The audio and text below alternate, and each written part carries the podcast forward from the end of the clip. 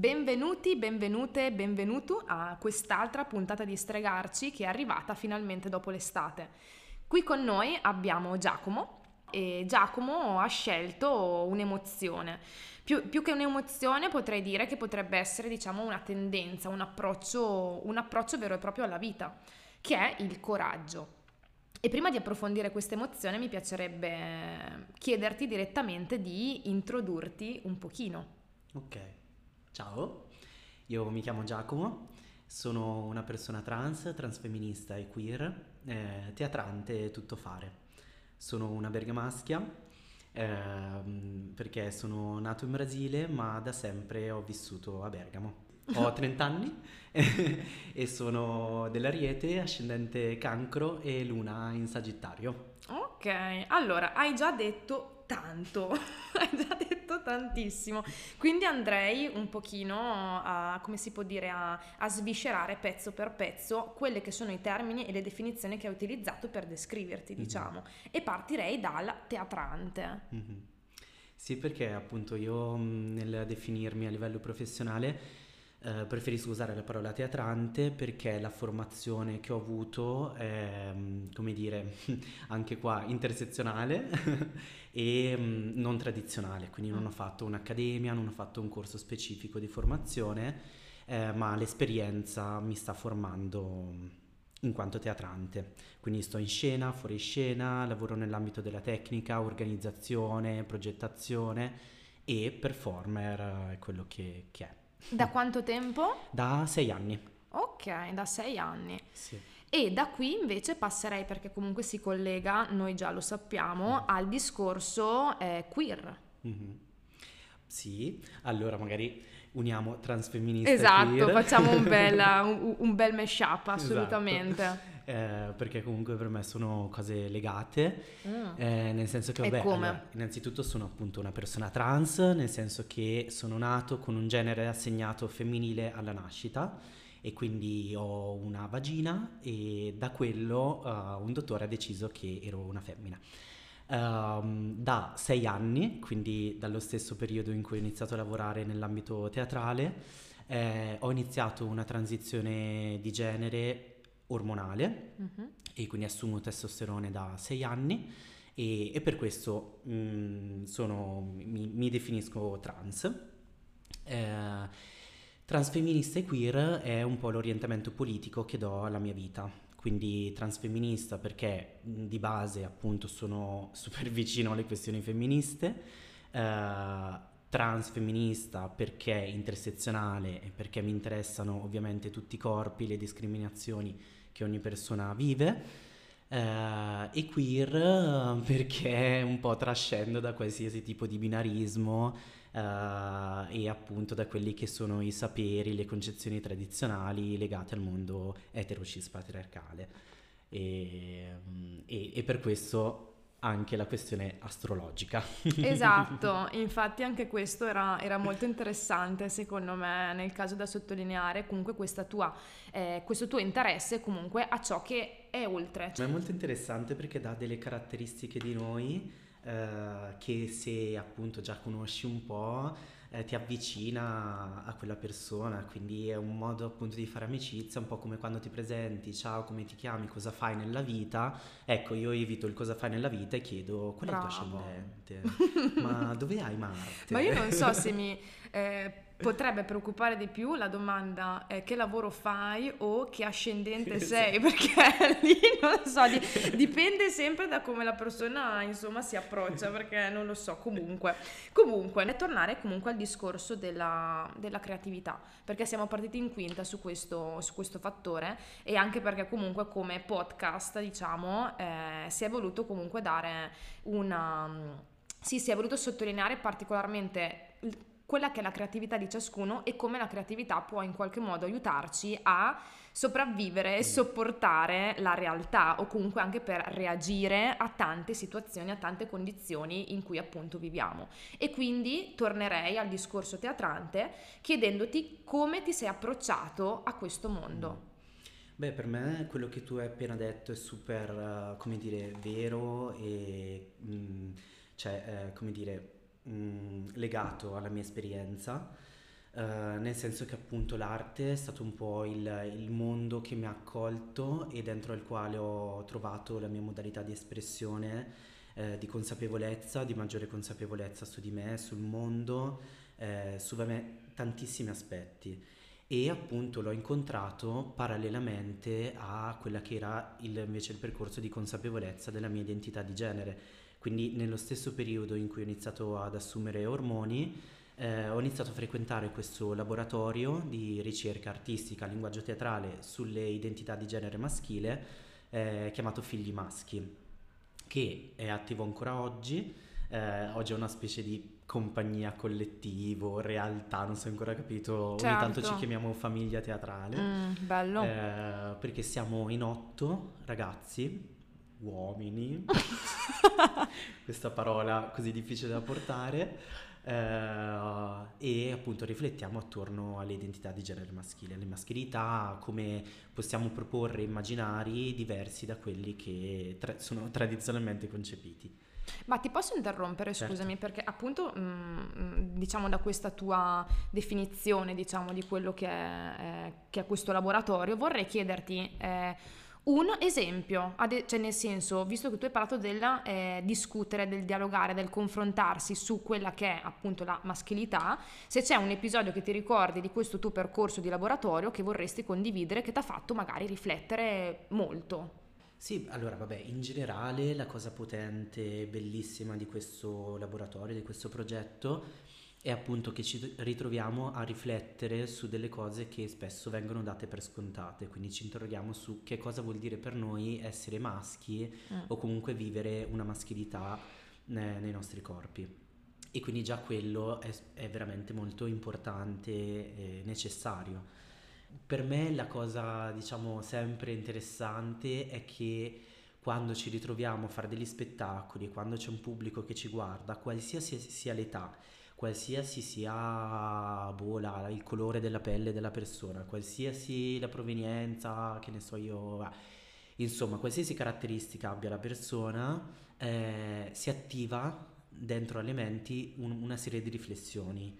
Eh, per cui ci dicono che ne so, in quella cosa mi sono trovata tantissimo, in quell'altra no, eh, sono super critico, critica su questo aspetto, oppure ah oddio mi avete fatto ritornare in mente la mia adolescenza cioè comunque parla a tantissime persone, non solo agli uomini, non solo a chi ha un'identità di genere maschile, eh, ma anzi è proprio super trasversale e, e quello per me è super importante, in particolare poi ovviamente quando si ha a che fare con adolescenti che quindi è quella fase ah, sì. della vita piena di domande, certo, non che a 50 certo. anni le domande non ci siano, però di costruzione del sé, eccetera, eccetera. Sì, sì, sì. E, e, quindi quei momenti diventano veramente per me super emozionanti. Certo. Uh, cioè, insomma, riescono ad attivare delle riflessioni che in altri contesti non riescono ad avere.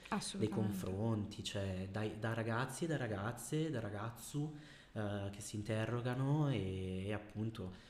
Uh, non so, cioè la, la, parola patriarcato ormai la conoscono, cioè ormai è abbastanza, come dire, alla mano accessibile. Uh, che cosa significhi di preciso e come nel proprio quotidiano poter reagire, eh, eccetera, è tutto un altro discorso. Certo. E quello secondo me è interessante. Ma e tornando al fatto appunto di questi dialoghi e confronti che fate eh, sul concetto di maschilità, mm-hmm. eh, tu in questo momento come potresti magari, non so, non dico riassumerlo, però brevemente cosa, cioè, cosa potresti dire riguardo ciò? Cioè, la cosa che mi viene da dire è che non esiste una maschilità, ecco, esistono certo. più maschilità, sono tutte valide, Mm-mm. tutte assolutamente valide, è un po' allontanarsi da quell'idea appunto dell'uomo forte, eh, come dire che ha un lavoro per cui guadagna un sacco, eh, insomma tutta una serie di caratteristiche che vengono attribuite certo. all'uomo. Uh, e quindi invece spostare lo sguardo e dire no, esistono tutta una serie di altre tipologie di uomini di maschilità che sono bellissime, uh, che dovrebbero essere raccontate, dovrebbero essere portate loro sì sui manifesti mm-hmm. e nelle pubblicità e dire, cioè, puoi essere un uomo anche se piangi, mm-hmm. cioè puoi essere un uomo anche se sei debole, viva gli uomini deboli, cioè non devi alzare i pesi più forti di tutte le altre persone per essere validato in quanto uomo, non ti preoccupare, non certo. devi dimostrare niente, la, la performance della, del, del, maschile è comunque abbastanza, cioè è anche ingabbiante per, per gli uomini, soprattutto etero, cisgender, eccetera.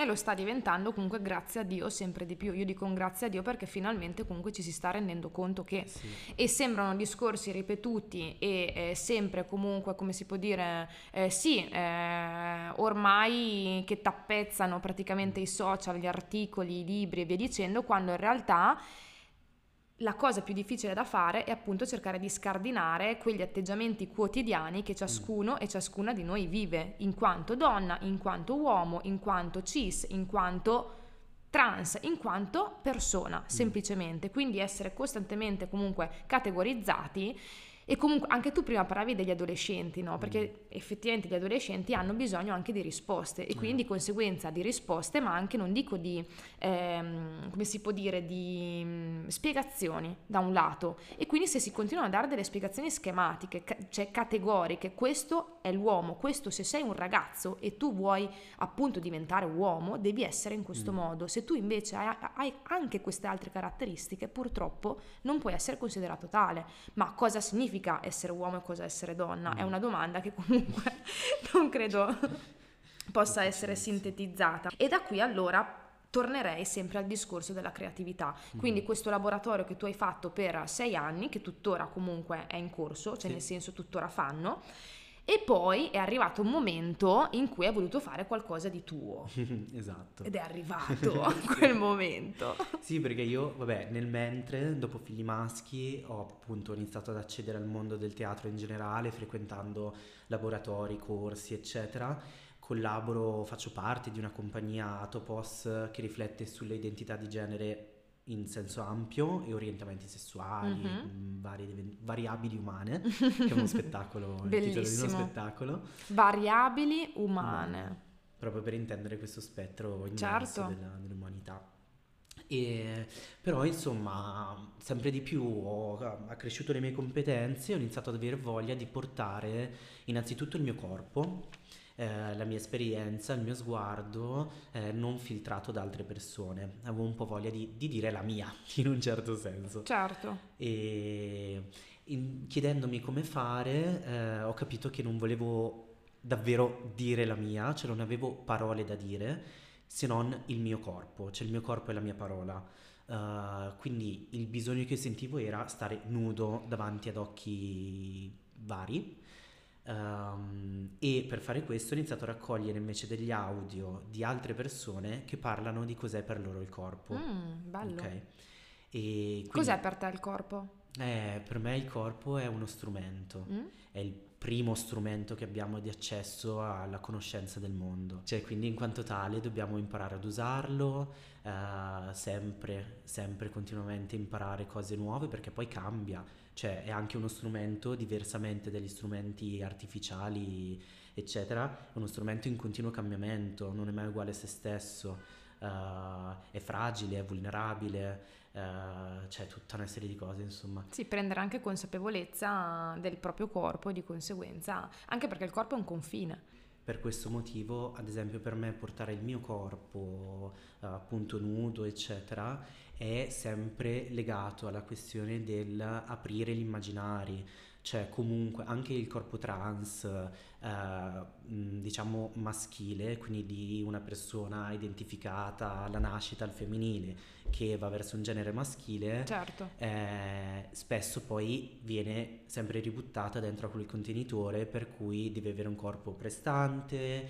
eh, il petto deve essere da uomo. Certo. Cioè, ad esempio, questa cosa ho iniziato a decostruirla totalmente dentro di me perché non ho un petto da uomo in, concepito nel senso, come dire, patriarcale certo, del termine. Sì, sì. Uh, cioè ho un petto con due seni eh, che però vivo in modo maschile così come tutto il resto di, di, me. Certo. Non so come dire. No, no, in realtà eh, ti sei eh, spiegato, mm. assolutamente. Sì, sì, sì. Quindi era un po' quella cosa lì, cioè volevo portare l'immagine di un altro corpo che esiste, di cui sì, sono felice. Sì, sì. E non che debba uh, essere per forza l'uno o l'altro, esatto. per forza di cose, ma anche per semplicemente come si può dire, approcciarsi a me per comprendermi e per cercare comunque di semplicemente vedermi. Esatto. Cioè un, un, modo di dire io esisto e ricordati che ci sono anche corpi così. Assolutamente. La cosa interessante è che eh, relazionandosi questo corpo a tantissime voci che parlano di come loro concepiscono i loro corpi, si creano dei cortocircuiti o delle intersezioni che sono molto belle. E di fatti questo tuo progetto che titolo ha? Anticorpo. Ecco.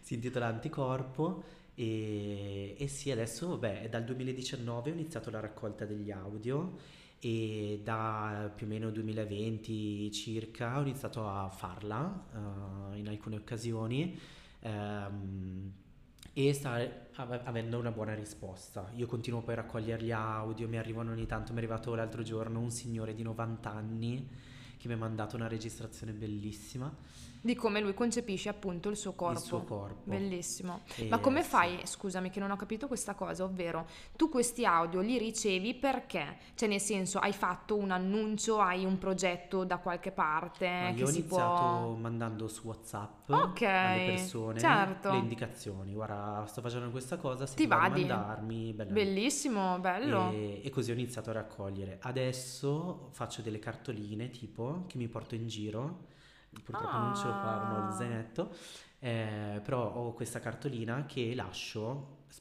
di solito dopo la performance diciamo, lascio la cartolina con i miei dati e le mm. indicazioni delle cose. Certo. Eh, di modo che le persone possono o loro stesse mandarmi qualcosa o come nel caso di questo signore di 90 anni era una persona che è venuta a vedere la performance, ha tenuto la cartolina e, e ha poi... deciso di registrare questo E cos'è signore.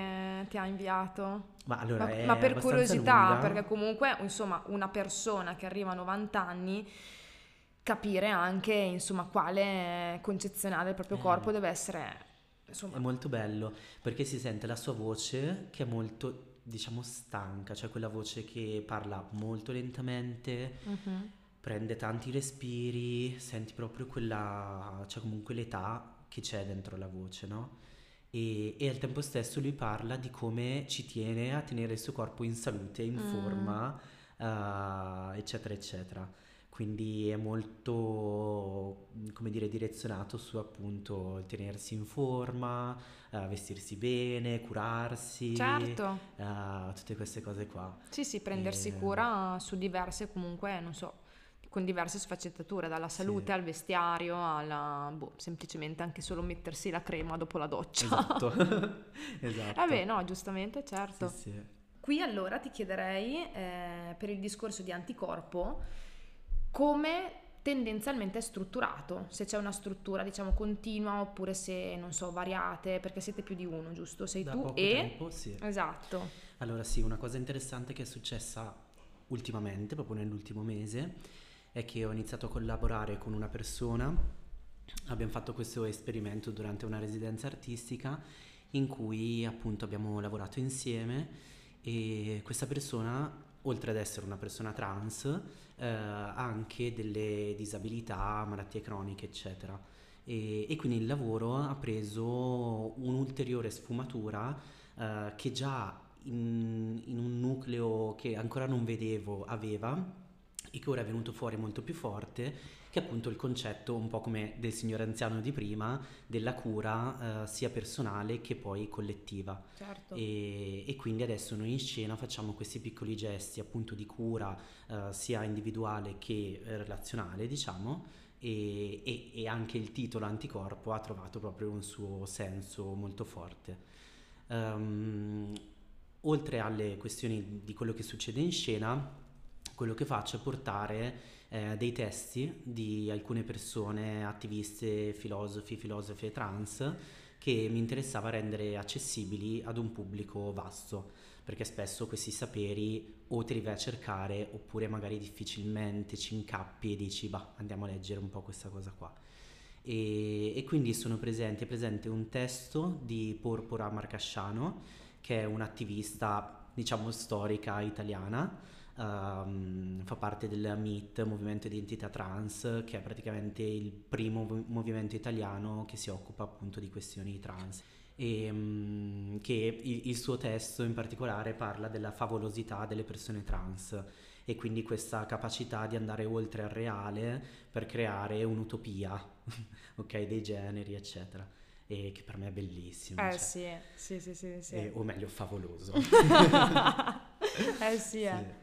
E oltre a Porpora ci sono dei testi invece di Paul Presiado, che è un filosofo, pensatore trans, eh, che appunto ha scritto una serie di saggi, testi potentissimi e alcuni articoli che hanno poi anche pubblicato tradotti sull'internazionale eh, dove appunto la sua esperienza trans eh, come dire la usa per raccontare un po' altri aspetti della, del quotidiano della, del vivente e um, uno dei suoi testi parla appunto del coraggio che per me era fondamentale da, da, usare dentro la performance ed è appunto uno dei temi che, che ricorrono spesso nella mia vita. Certo. Eh... E qui allora ti chiederei subito due, due domande. Che significato tu dai alla creatività e che significato dai al coraggio?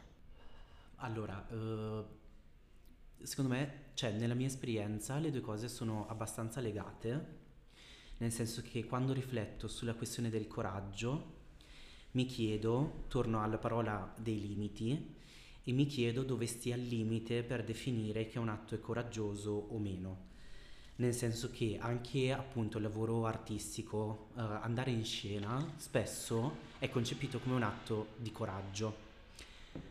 Però poi io mi chiedo, boh, cioè nel senso non è un lavoro come un altro e quindi perché il mio è un atto coraggioso e quello ad esempio di un chirurgo che opera a cuore aperto non lo è o lo è diversamente. Certo, chi è che definisce cioè, cosa è coraggioso e cosa invece non lo è. E cosa no. E soprattutto, che è quello che poi dice Presiado nel, nel testo, legato all'esperienza trans, cioè eh, cos'è il coraggio? Essere una persona trans è un atto di coraggio? Certo. Di domanda. La mia risposta personale è assolutamente no, nel senso che nel momento in cui entro in consapevolezza della mia identità o del mio orientamento sessuale o di qualsiasi aspetto di me, quella consapevolezza non è un atto di coraggio dipende da come vivo. Sì, dovrebbe essere un atto spontaneo in realtà e diventa coraggioso nel momento in cui hai di fronte una società che ancora oggi comunque difficilmente riesce ad approcciarsi appunto a questa, non so come si può chiamare, eh, semplicemente indole. Sì, a queste caratteristiche. Sì, caratteristiche, cioè... Cioè, e quindi quello sì. no, no, assolutamente anch'io, anch'io sono totalmente d'accordo, certo. Mm. Sì, e quindi è un po' questo, questo aspetto che, su cui rifletto sempre molto e, e, che boh, si lega a tantissime cose, si lega per me al concetto della rabbia, mm-hmm. appunto, perché per me il coraggio che spesso io ho è in realtà uh, fomentato dalla rabbia. Cioè nel momento in cui sono arrabbiato per qualcosa, difficoltà di accesso a qualcosa, dei servizi o altro, nel momento in cui provo quella rabbia, mi si innesca quello che potremmo chiamare coraggio, ma che è il, cioè avete rotto, non lo so, ve la, ve la dico io, ve la faccio vedere io e allora mi spoglio e, nudo. Certo, cioè, e non senso... è così difficile, certo, sì sì sì. E, e quindi ecco un po' così. Poi, il, se vogliamo, il contrapposto spesso considerato del coraggio, ovvero la paura, uh, a cui in realtà sto cercando sempre più di avvicinarmi, di riconoscerla, di apprezzarla che anche lì il maschile e la paura e la debolezza e tutto quello che è non essere una persona coraggiosa e forte, eccetera, è sempre considerato un tabù, cioè l'uomo deve essere forte, deve essere coraggioso, eccetera, eccetera. E, e quindi invece la paura come quella cosa positiva, come quella, eh, quell'emozione, quella, non so, reazione che ti fa vedere un tuo limite certo. oltre il quale non è assolutamente detto che tu debba andare. Certo. Cioè, puoi riconoscere il limite e dire oltre a questo io non vado, non voglio andare, non me la sento e questa cosa è validissima. Un esempio? No, uh, perché lo stai descrivendo in modo molto chiaro, quindi secondo me hai anche un'immagine ben, ben definita, non so, ho questa percezione. Ad esempio, per me uh, è molto legato all'uso della voce, mm. Mm, del, del, canto o comunque nelle improvvisazioni teatrali. Certo. Uh, un mio limite è l'uso della voce. Non mi fa sentire a mio agio, uh, cioè, mh, mm, boh, non la conosco molto, alla fine è cambiata negli ultimi anni e quindi non la conosco tantissimo, non so bene come usarla, eccetera. E quindi ho sempre molta timidezza, molti limiti nella, nell'usare la voce. Uh, spesso mi è capitato di trovarmi in situazioni dove le persone mi costringevano invece a superare quel limite. Dai prova, vedrai che poi ti senti meglio, eccetera, eccetera. E questa cosa mm, non no, è successa. Sì, sì, sì. Cioè è successa in altre situazioni dove io mi mettevo in una condizione in cui ero a mio agio e allora sperimento, provo a cantare, infatti piango tutte le volte certo. perché sblocco quelle tensioni che tengo invece spesso sì. Dire, così e, però appunto è una decisione che parte da me, che non parte dall'esterno, uh, da una costrizione. cioè, e, e, quindi appunto la paura, cioè va bene aver paura, uh, ci, ci, ci, preserva da delle situazioni dove magari staremo a disagio. Certo, e che magari in questo momento non si riesce comunque a sbloccare, tra virgolette, però non vuol dire che un giorno, però l'importante è ascoltarsi, capire effettivamente quali limiti si, ha, cioè si hanno per poi cercare anche di conoscersi meglio e poi successivamente comunque, diciamo in questo caso specifico, alzare la voce, cioè utilizzarla per come appunto si dovrebbe fare, però con il giusto tempo, la giusta pratica e eh sì. sì. il giusto tempo, semplicemente. E le giuste modalità, perché magari non è la mia, certo. quella di, di tutte le altre persone, cioè delle persone intorno a me in quel momento. Certo, però eh, anche cioè... lì mi viene da pensare il discorso della voce, perché comunque effettivamente la voce è quella con la quale effettivamente parliamo e di conseguenza è quella tramite la quale comunque le persone comunque ci ascoltano ed effettivamente ci percepiscono, perché nel momento in cui tu vedi qualcuno è un conto, quindi c'è un'immagine, però nel momento in cui parli, quindi dai parola comunque alla tua persona e utilizzi comunque una voce, quello è ancora più, diciamo, eh, come si può dire, è un gesto molto vulnerabile, mm. perché comunque ti fai ascoltare e vuoi farti anche da un lato ascoltare per comunicare semplicemente con l'altro, con l'altra, con gli altri. Mm. E quindi immagino che comunque, insomma, possa essere eh, come si può dire, complicato semplicemente, ma anche per il fatto che anche lì si ritorna al discorso del canone della voce maschile e voce femminile. Quanti uomini hanno una voce eh, molto più squillante mm. e quante donne hanno una voce molto più rauca. E questo alle volte può purtroppo destabilizzare, mm. perché comunque si ha questo schema mentale in testa in cui la voce da uomo dovrebbe essere molto più... Bah, come? Cup, uh, Cupa, misteriosa. esatto. Riesco a farla, non a descriverla. esatto. E invece la voce della donna che dovrebbe essere per... Più acuta. Acuta, io direi anche più eh, quasi mh, mm, accondiscendente, certo, di cura, eh, leggera, dolce. Ma che cazzo vuol dire? sì. Eh no, però eh sì. insomma, però è proprio da queste piccole cose che si dovrebbe poi cercare di smontare, di decostruire il tutto, da mm. queste cose quotidiane, perché con la voce noi parliamo ogni giorno.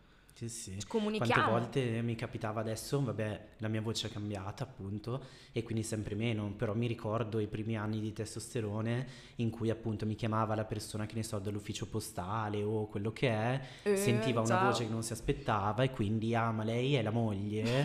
cioè, tipo io boh, cioè vent'anni di... Certo. cioè, dicevo, eh, a prescindere da tutto, boh.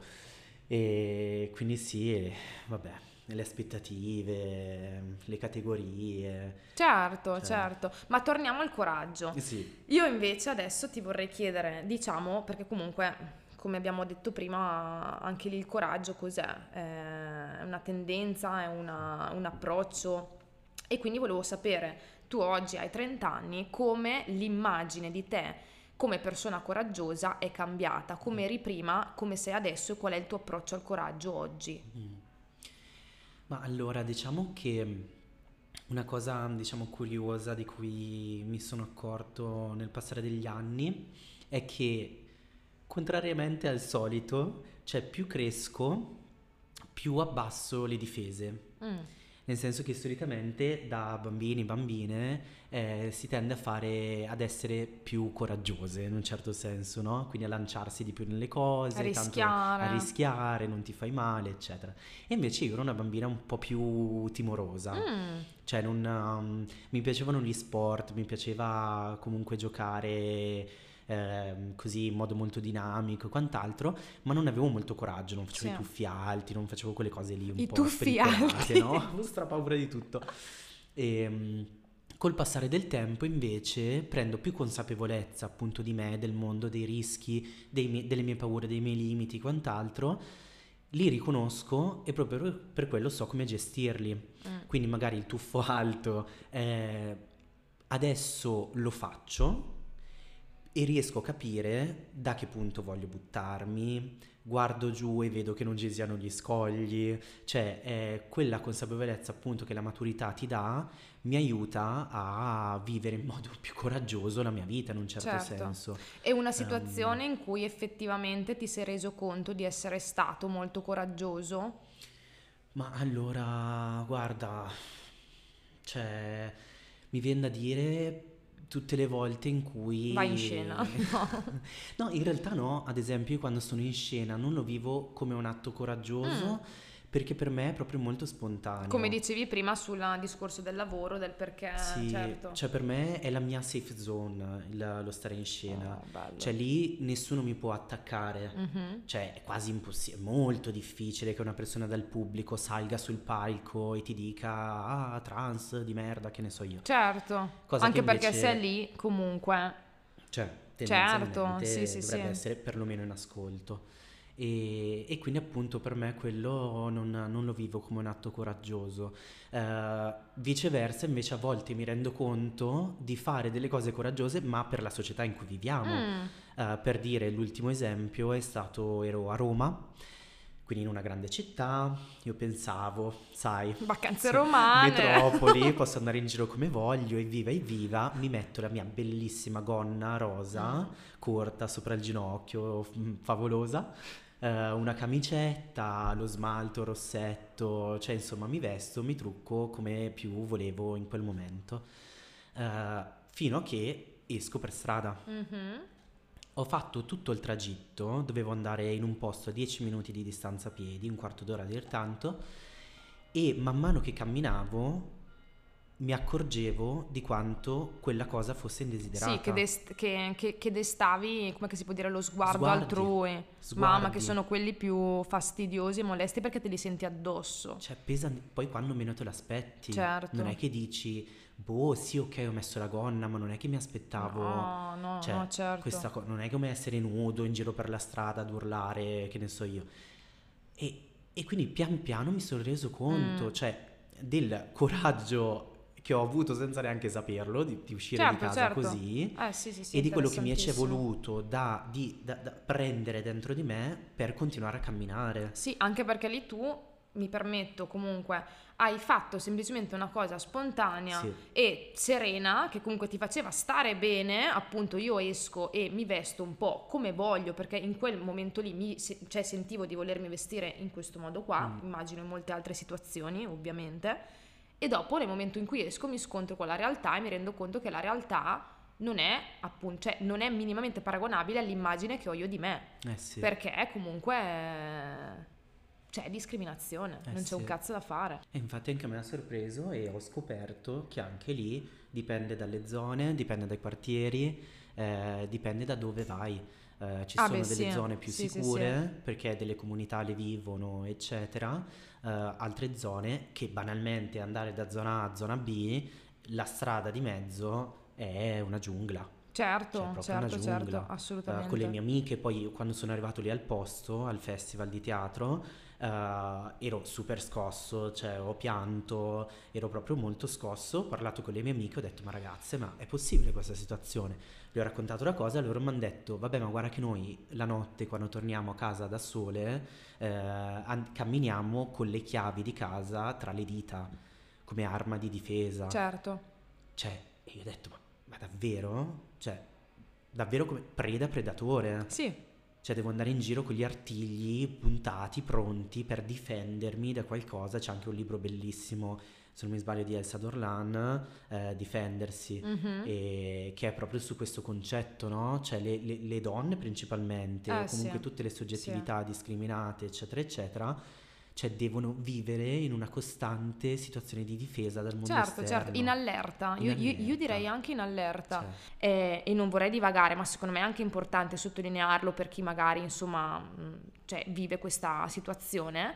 Eh, mi sono trovata una sera a volermi mettere un top e non l'ho messo. Mm perché avevo paura di attirare ancora di più lo sguardo, soprattutto in un contesto serale e quindi maggiore paura, maggiore allerta, voglio evitare questo atteggiamento. No. Vedi, e anche lì per me si ricollega la questione del coraggio o non coraggio. Certo. Cioè, tu quindi sei stata una persona non coraggiosa? Assolutamente, cioè, certo. Eh, come dire, o anche appunto la questione del tornare la notte da sola o viaggiare da sola oh, o da sì, sole, sì, sì, delle ragazze da sole che viaggiano. Cioè a me succedeva eh, appunto quando vivevo socializzata al femminile certo. eh, e viaggiavo da sola, le persone, ah ma che coraggiosa che sei, no, eccetera eccetera. Oggi se dico mi faccio un viaggio da solo, ah bella lì, certo, foto, esatto, cioè. ma perché l'unico uomo sicuro ad oggi è l'uomo comunque cioè l'uomo al maschile. Eh sì. L'uomo al maschile, eh perché sì. effettivamente i casi in cui potrebbero avvenire comunque situazioni spiacevoli, chiamiamole in questo modo, sono molto rari, sono fin troppo rari mm. e quindi non esiste discriminazione, quindi non c'è eh, uno scompenso comunque, come si può dire, eh, appunto di genere, non c'è... Eh, no, è così, è così, rendiamocene conto. E per fortuna che anche tu comunque parlavi prima del fatto che eh, a Roma, ad esempio, tu hai detto esistono comunque quartieri in cui ci sono comunità o comunque è molto più, tra virgolette, sicuro perché comunque è molto più accettato perché la presenza di persone di questa, bah, con queste caratteristiche è molto più presente sì. eh, per l'appunto. E questo è il fatto, secondo me, quella che potrebbe essere una soluzione, ovvero cercare di essere sempre più se stessi, mostrare sempre di più al mondo che le persone esistono come vogliono cazzo essere eh sì. e dare modo a tutti gli altri di far sì che queste persone possano essere viste e avere il coraggio di farsi vedere, perché altrimenti, cioè non per dire, cioè è come se poi, anche lì è assurdo, come se tutto... Eh, come si può dire, la, mm, come se tutto dipendesse dalle persone, tra virgolette, emarginate, discriminate, che è una merda, mm. che è una merda perché non dovrebbe essere così, non dovrebbe essere così.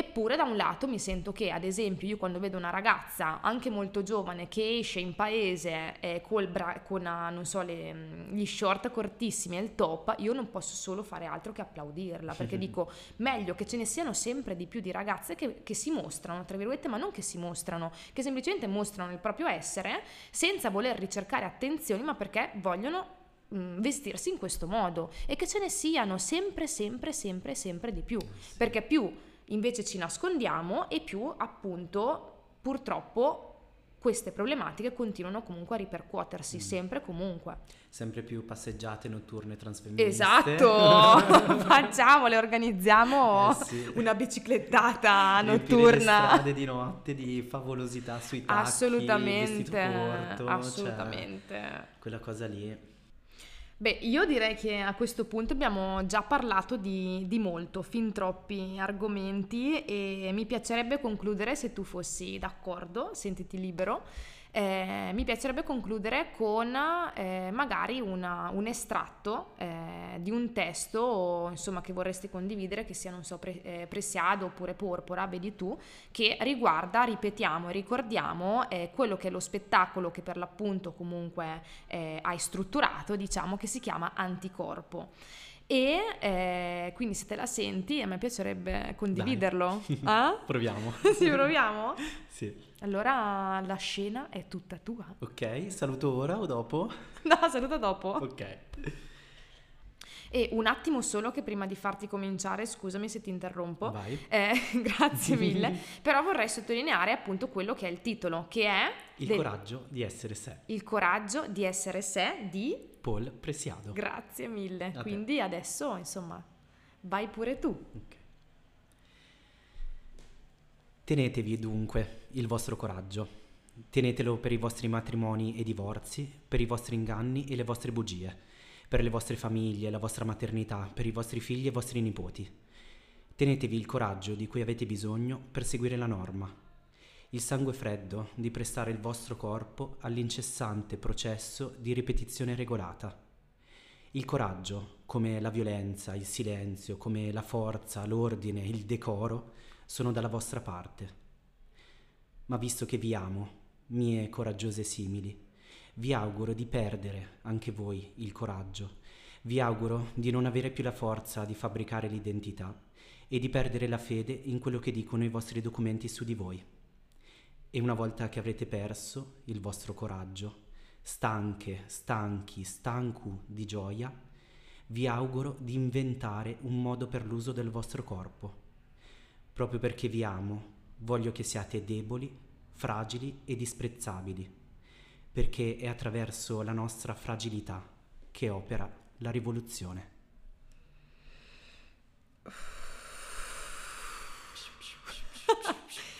Voglio che siate deboli, fragili e, e disprezzabili. disprezzabili. Wow. Ok. E con questa direi che possiamo concludere questa bellissima puntata. Grazie mille Giacomo che, sei, che sei, venuto sì. con noi. E niente, allora ci vediamo per la prossima puntata. Siamo comunque tornati e tornate e ciao. Ciao.